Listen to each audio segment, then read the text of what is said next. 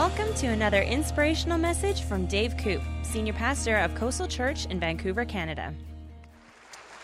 So glad that they could uh, be with us today, and glad that you're with us today, and you get to be part of this special audience getting to see Mary here today. Last week we had the Apostle Paul with us. That was great. And then next week, you have to know we are going to have with us Onesimus. And you say, Who is Onesimus? I've never heard of that character. Well, then that's all the more reason to be here next week because we'll be talking with Onesimus. We'll find out a little bit about his life. And every one of these characters we're talking with will help us further understand the difference that Christ can make in our lives, that we really are a new person when he comes into our life. Last week, if you were here, we talked about Paul and the secret of the ages, that he revealed the secret of the ages. In Colossians, he said, I have been made a minister of that. That's my job. That's my role. We all have a purpose and a role in life. And Paul said, Hey, my role, you want to know what my role is? Paul's saying, Colossians chapter 1. He said, My role is to tell everybody about this mystery, the secret that was hidden from the ages. He said, Is that the secret like the book The Secret? No, it's quite a bit different. And if you, excuse me, missed last week's message and you need to go and listen to that online and find out, well, what is that secret? Paul talked about it and we reviewed it last week. This morning we're talking about Mary Magdalene, a woman with a new identity. And like was mentioned in the bio, people give Mary all kinds of an identity. They some say that she was a prostitute. Some said she was married to Jesus. And they've come up with all kinds of stories about Mary and they give her all kinds of an identity. Don't you just love it when people give you an identity that's not who you are and they think you're something that you're not and you have to say, no, no, no, that's not who I am? So, Mary, today we're going to talk about the identity that Jesus gives her. Your best identity is the identity Jesus gives you. The strongest place you'll be is when you review the identity that Christ gives you.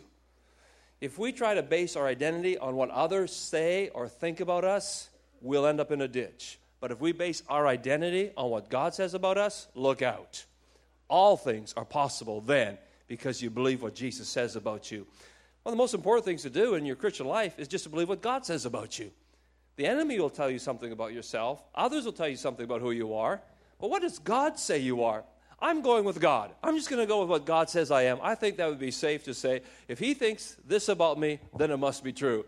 Let's find out what God thinks about us. We're going to use Mary's life. We'll also use some scriptures to understand this.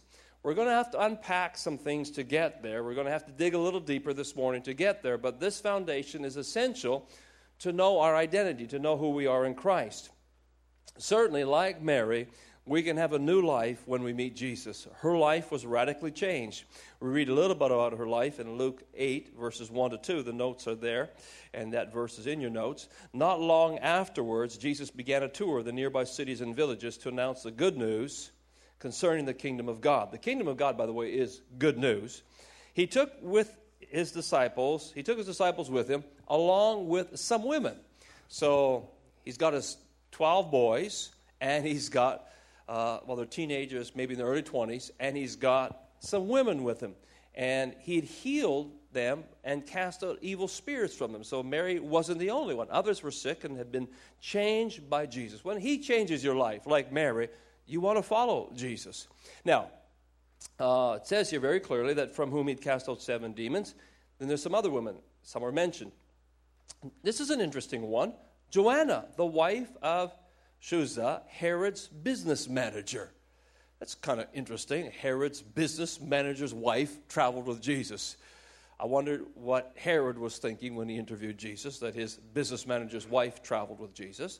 Susanna was there, and many others, and they contributed from the resources to support Jesus and his disciples. We find that women traveled with Jesus and supported him during his earthly ministry. We find the women at the cross, we find the women in the upper room one thing's for sure, it hasn't changed over the years. Women aren't going to follow somebody if they aren't valued, loved, respected, empowered. They're no they're as smart as you are. They wouldn't waste their time, wouldn't waste their resources giving it to somebody if they treated them like dirt. You have to know Jesus absolutely loved, honored, respected, and empowered these women.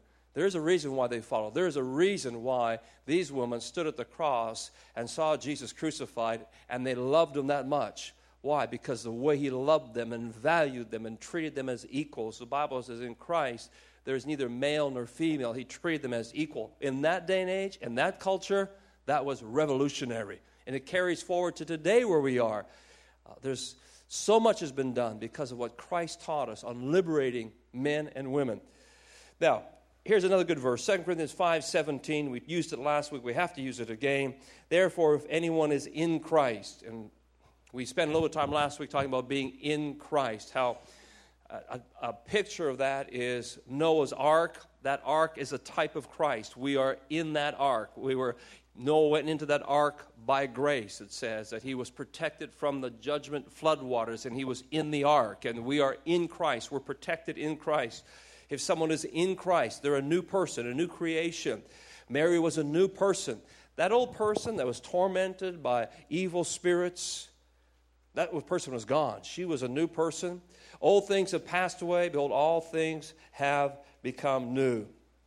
We exemplify this in water baptism. And if you haven't been to water baptism, Pastor Cheryl invited you out on next Saturday night. Man, come out, join it. It's a great night. Or if you've never come down to English Bay when we do it there, you see people, and what they're saying is when my wa- body goes down in the water, that old life is gone. That's the old me there's a new person, something new. My body's the same, my eyes are the same, my hair is the same, my, I look the same, but inside something's different. Hard for me to describe, but I have a new life on the inside of me. That's where that life change takes place in our hearts. New life, new identity.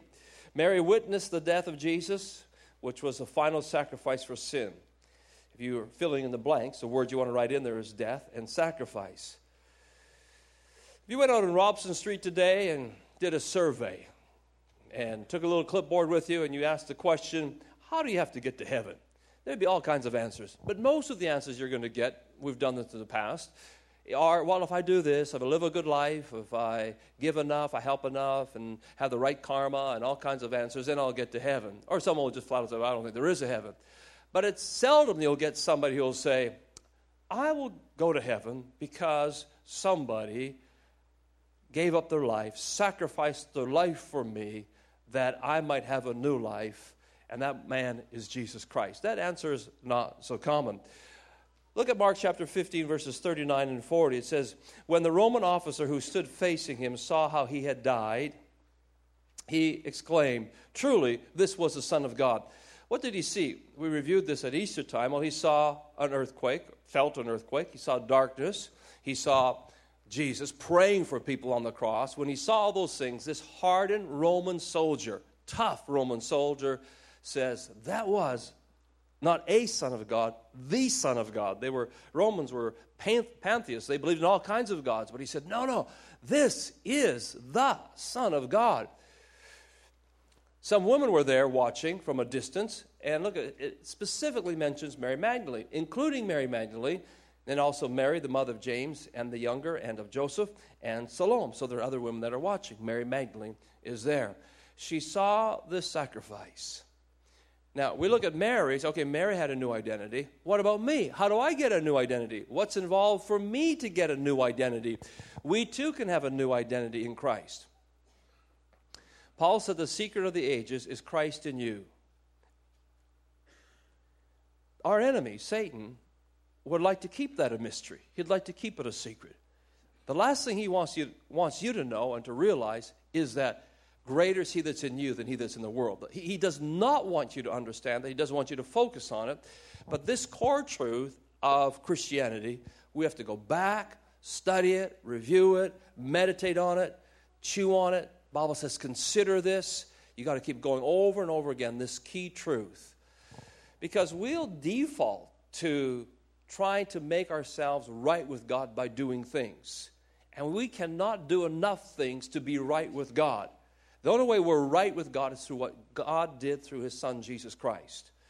Look at here in your notes, we have Hebrews 10, verses 1 to 3. You know, the sacrifice of Jesus' life made us right with God.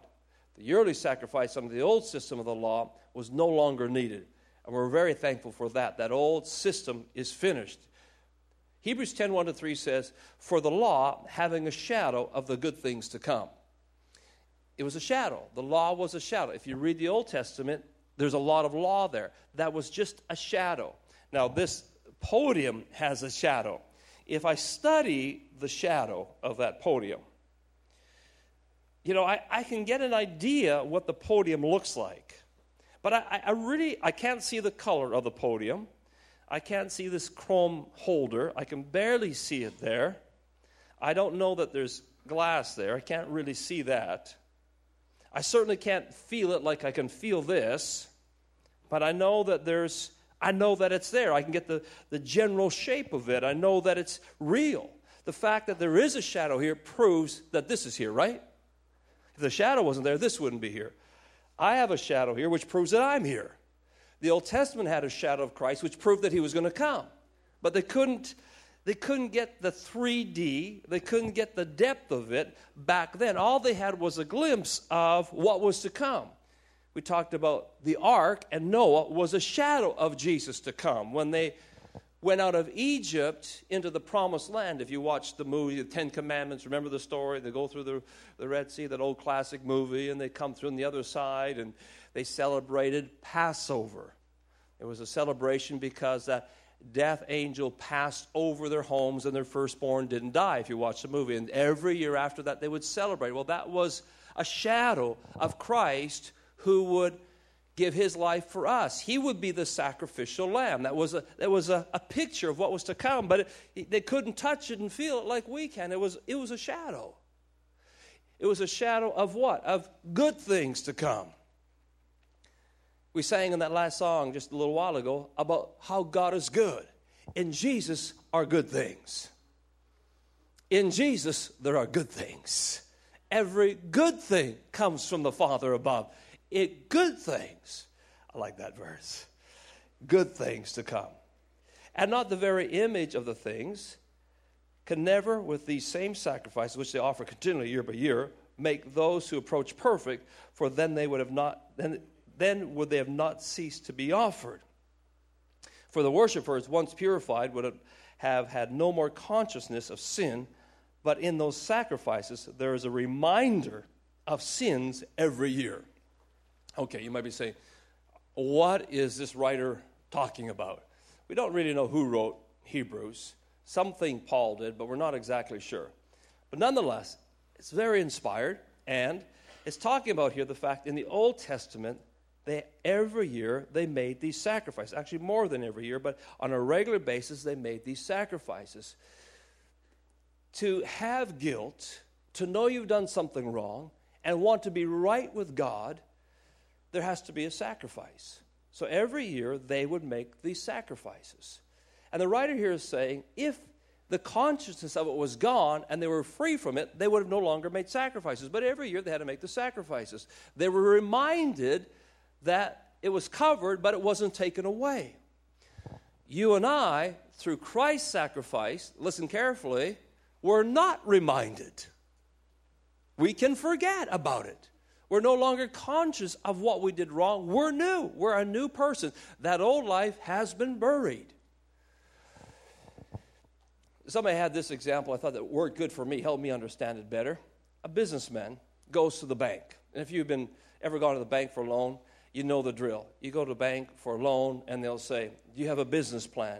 And you say, Yes, uh, Mr. Banker, here's my business plan and he takes a business plan and he examines it very carefully and he says, okay, where's your cash flow? Where's your collateral? How long is it going to take to pay me back? And, and they put you through the 10th degree before they finally give you the money.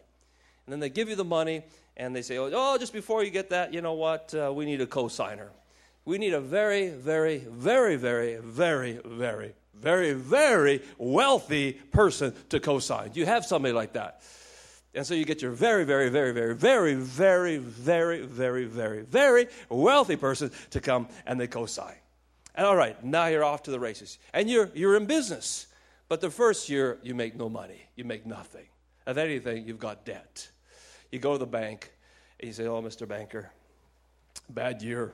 I made no payments, I know, and I'm supposed to bring in all the money at the end of the year and pay you principal and interest. I can pay you no principal, I can pay none of the interest. The banker says, That's okay. you got a very, very, very, very, very, very wealthy friend who co signed for you. And if anything we know, we can collect from him. So we're going to add all that interest, and now you have a bigger loan than you did before. We'll rewrite the loan for you. And you go, oh, good. I'm off the hook for another year. And thank goodness you got a wealthy friend. So you go through another year, and another year goes along, and, and uh, it's not so good.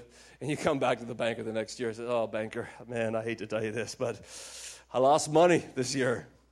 Matter of fact, we're going to have to rewrite the loan if we could, because now I got last year's interest and this year's interest, and no principal has been paid. And you know what? It, it's gotten quite a bit bigger. And the banker says, You still got that wealthy friend? Is he still here? You go, Yeah, my wealthy friend is still here.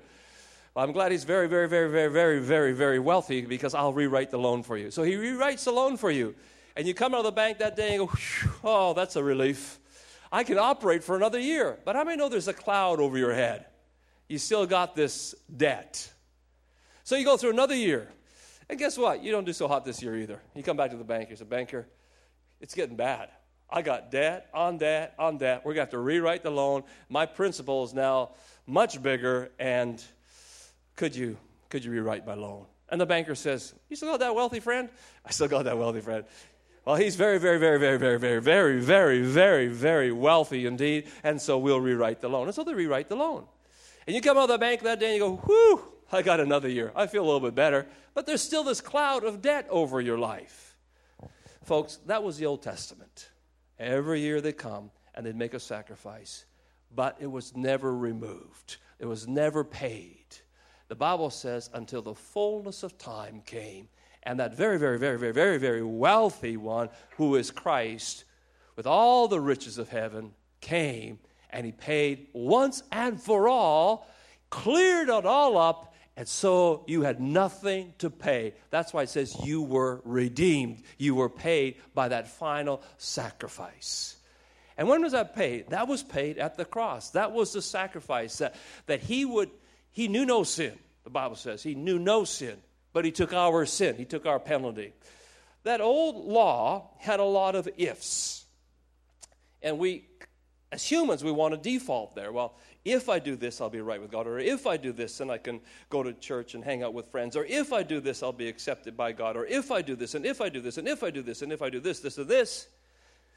That was the Old Testament. The good news is Jesus did all the ifs. He fulfilled every one of the ifs. There's only one if you have to do today.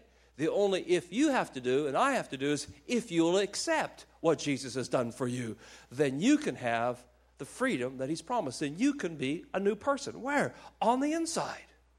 The miracle takes place in your spirit. You're, you're made new. You're a new identity on the inside that consciousness is removed. I, you know, the cross, we're kind of stuck on resurrection, Easter, I think, here this month, but it's a good place to be for a bit. Park here and think about it. Sometimes we just kind of blaze through Easter and we need to think about it for a bit because it's really the, the fulcrum of Christianity. If you take this out of Christianity, you take the linchpin, you take the key for everything is centered on this cross. Someone once told me a little rule of thumb that helped me understand the Old Testament compared to the New Testament. Because sometimes I'd go into the Old Testament, I'd read something out of Leviticus, I go, oh man, this is, I, I, how am I supposed to do this? There's a guy who uh, was in the news a couple of years ago, and he said he was going to keep everything in the Old Testament. He was going to keep all the laws of the Old Testament. And I thought, man, bless your heart, you're confused. We don't have to do that stuff anymore. The reason we don't have to do it anymore is because the cross I, this might help you. It helped me. It's like a filter. Stuff got filtered at the cross. Before the cross, there was sacrifices, animal sacrifices to cover their sin. Well, when you come up to the cross, Jesus fulfilled all those requirements. He was the final sacrifice. So after the cross, all that stuff you read in the Old Testament, those sacrifices, that's been done. We don't have to do that. Hallelujah. That's been filtered out. In the Old Testament, there were curses. In Deuteronomy 28, there's curses. There were curses that were there. But when you come to the cross, it gets filtered out because Paul said to the Ephesians, He became a curse for us, as it's written, cursed is everyone that hangs on the tree. So all the curses that you read there, He took all those, so they get filtered out. So now you come to the New Testament, all the blessings flow through. The blessings of Abraham, the blessings you read about, they come to you. It is a covenant Jesus made with better promises. So those come to you. Well, that's good news. Just go back and read Deuteronomy 28, and you go, I'm so glad they got filtered out, but I get the blessings. Now, in the Old Testament, there's also civil laws that God gave the people to rule the land at that day, but they don't apply today. So there's some things in the Old Testament that they're there that give the shadow of what was to come. But now that we're here, we've got this, we don't have to do that. It's rich, it points to this, but we don't have to live that. The moral law comes through. We, we still have those Ten Commandments. That's come through. But those other things were filtered. Christ fulfilled that. Let me give you another example. This is the cross, and pretend the stage is a timeline. If I go back in time, this is as far back as I can go. Now, there's the cross. I stand on the mountain peak of prophecy, and I can see a shadow of the Messiah. Ah, there's one coming. I can't get all the detail because I'm just looking at a shadow, but I know that he's coming. And as we move towards the cross, in the Old Testament, they kept rehearsing for this event every time they took Passover. It was a rehearsal of an event that was yet to come. And so they kept rehearsing it and rehearsing it. Kind of like if you've ever been to a, if you've been involved in a, in a drama, a play, or a concert, what do you do? You keep rehearsing and rehearsing and rehearsing and rehearsing it, right? Why? Because you know the day's coming. But eventually the day comes. The day comes and Jesus dies and rose again. That's the event. That is the, the event of history. That takes place. That event happens. Now, after it happens, and I move to this side into the New Testament, we don't rehearse anymore because the event happened. Now, there's no need to rehearse it. What do we do? Jesus said, Do this in what? In remembrance of me.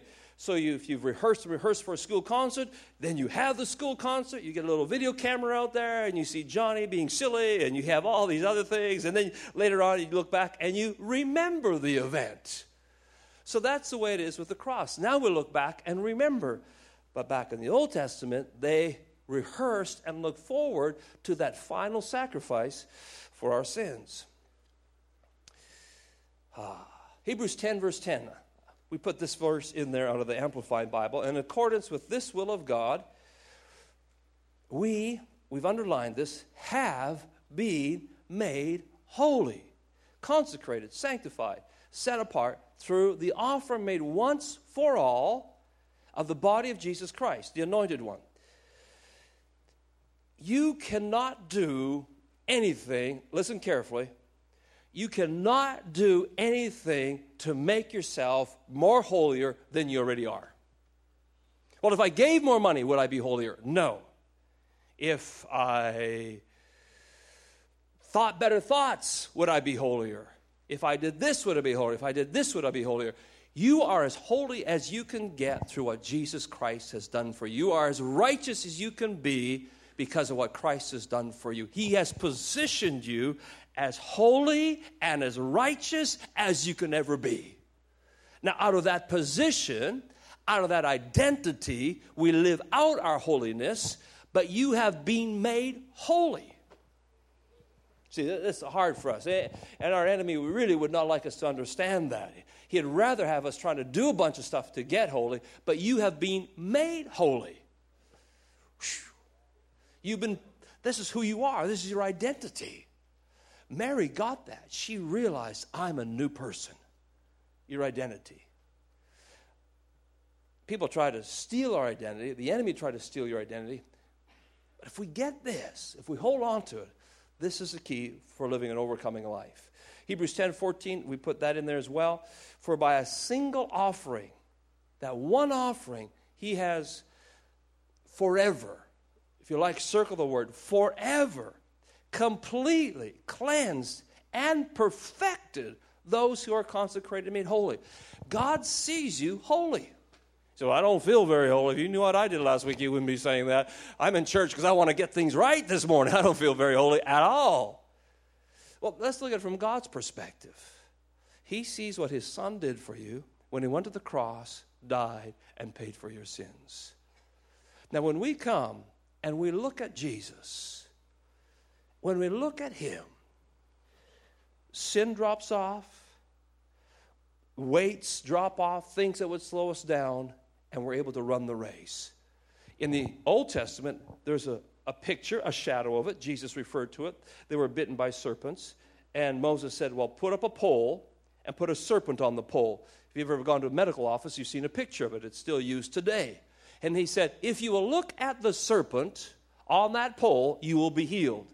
Jesus said, That same way, I'm going to be put on a pole and I will become that sin nature. And if you look at me, you will be healed from your sins. When we look at Jesus, folks, when we're looking at Him, when we look at Him, that sin, that old nature falls from us and our, we're made whole, we're made new. I told you I had to go a little deeper today. Dig into Hebrews chapter 10 that we are forever cleansed by the final sacrifice of Jesus Christ. The more we get this, the more you fall in love with God, the more you'll fall out of love with sin. The more you draw close to Him, the more you want to leave the rest behind. I did a life group in Yaletown a number of years ago, and uh, the fellow there in Yaletown, uh, we sat down for our life group. And I don't know if you ever had a life group where it's sometimes just you and Jesus. I don't know if that's ever happened to you as a home group, a life group leader, it's just you and Jesus. And those are kind of fun. You kind of get over the fact that, no, I'm not being rejected. They will show up next week, and, and you do your life group. And, and sometimes it's just you and one other person. And I sat down and met with him, and often those are God's setup because that individual needs to share something. And, and I was challenging him to go, I said, come on, you need to you need to get stronger in your walk with God.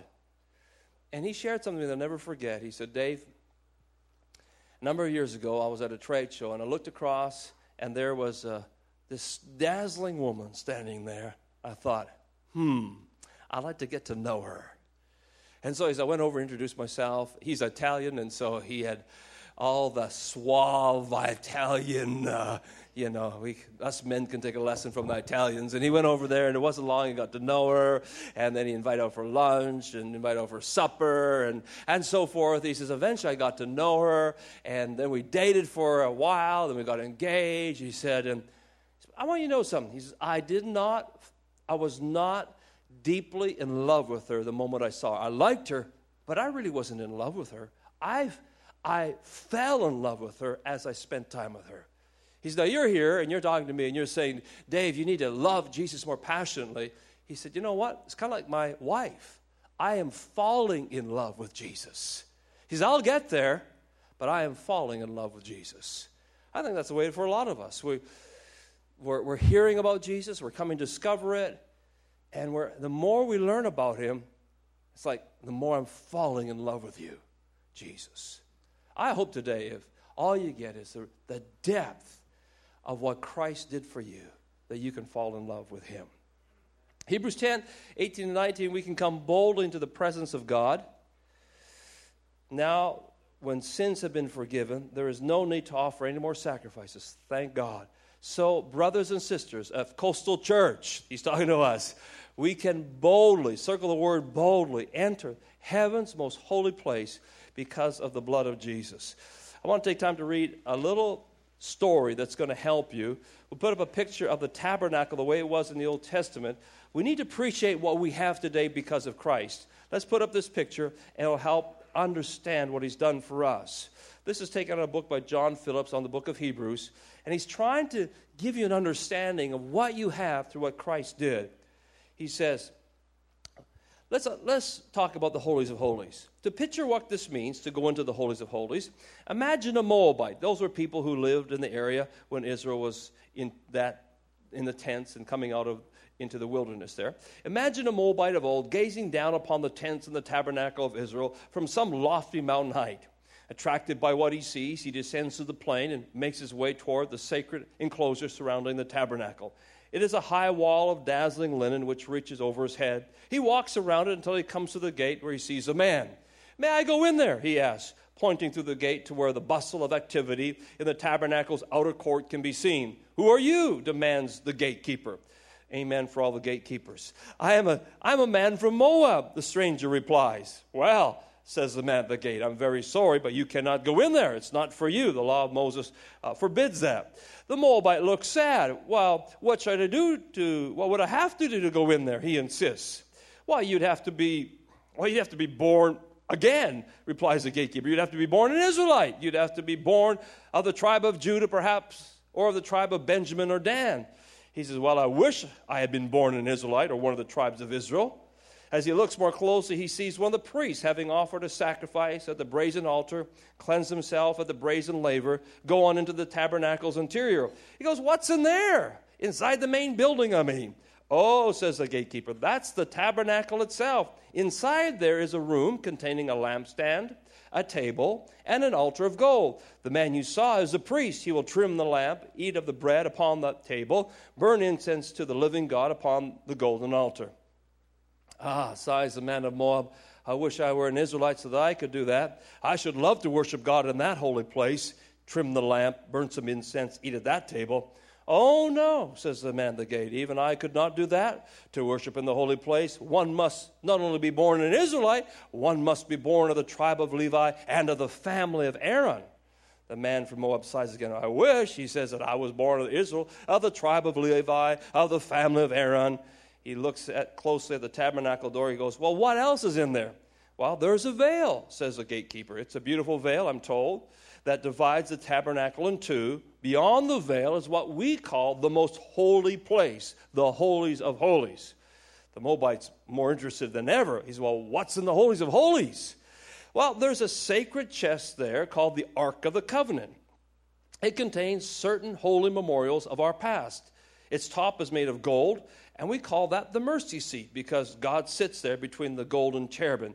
You see the pillar of cloud hovering over the tabernacle? Well, that's the Shekinah glory cloud that rests on the mercy seat. Again, a look of longing shadows the face of the man from Moab. Oh, he says, if only I were a priest, I'd love to go to the holies of holies and there gaze at God and worship him there. Oh, no, says the man at the gate, you couldn't do that even if you were a priest. To enter the most holy place, you have to be the high priest of Israel, and only he can go in there, nobody else but he. The Moabite yearns once more. Oh, he cries, if only I'd been born of Israel, of the tribe of Levi, the family of Aaron, if only I'd been born the high priest, I would go in there into the holies of holies. I would go in every day. I'd go in three times a day. I'd like to go and worship there a lot. The gatekeeper looks at him once again, shakes and says, Oh, no, you can't do that. You couldn't do that. Even the high priest of Israel can go in there only once a year, and then only after the most elaborate of preparations, and even then only for a little while. Sadly, the Moabite turns away. He has no hope in all the world of ever entering there. Hebrews 10:19 having therefore boldness to enter the holiest by the blood of Jesus says the writer of the Hebrews it's a revolutionary truth it's understandable that the Lord Jesus should enter the holies of holies in heaven but here it is a tremendous word of welcome extended to all of us to come in to worship, not in the holiest place of the human tabernacle, but into the holies of holies in heaven itself. Folks, we get to go into the holies of holies because of a final sacrifice Jesus has done for us. You have to understand that you could not come into the presence of God if there was even a speck of sin in your life. That would disqualify you. But Jesus has removed every speck of sin from your life, and you can come freely into his presence because you've looked upon Jesus. Number three, we have to wrap up with this. After his resurrection, the first thing Jesus did was reassure Mary of her identity. After his resurrection, what does he do? Number one, number one, this is important. The first thing he does is he reassures her he says, Mary. He calls her by her name. He calls you and I by our name. But then look what he says, John 20, verse 17. It's there in your notes. Don't cling to me, Jesus said, for I haven't yet ascended to, to the Father, but go find my brothers and tell them that I am ascending to my Father. Watch closely. And your Father, my God, and your God. What's Jesus doing? First thing he's doing, he's saying to Mary, Mary, we're related. Mary, my father is your father. Mary, my God is your God. Mary, this is who you are. Don't let anybody ever steal it from you. You are a child of God. That's who you are.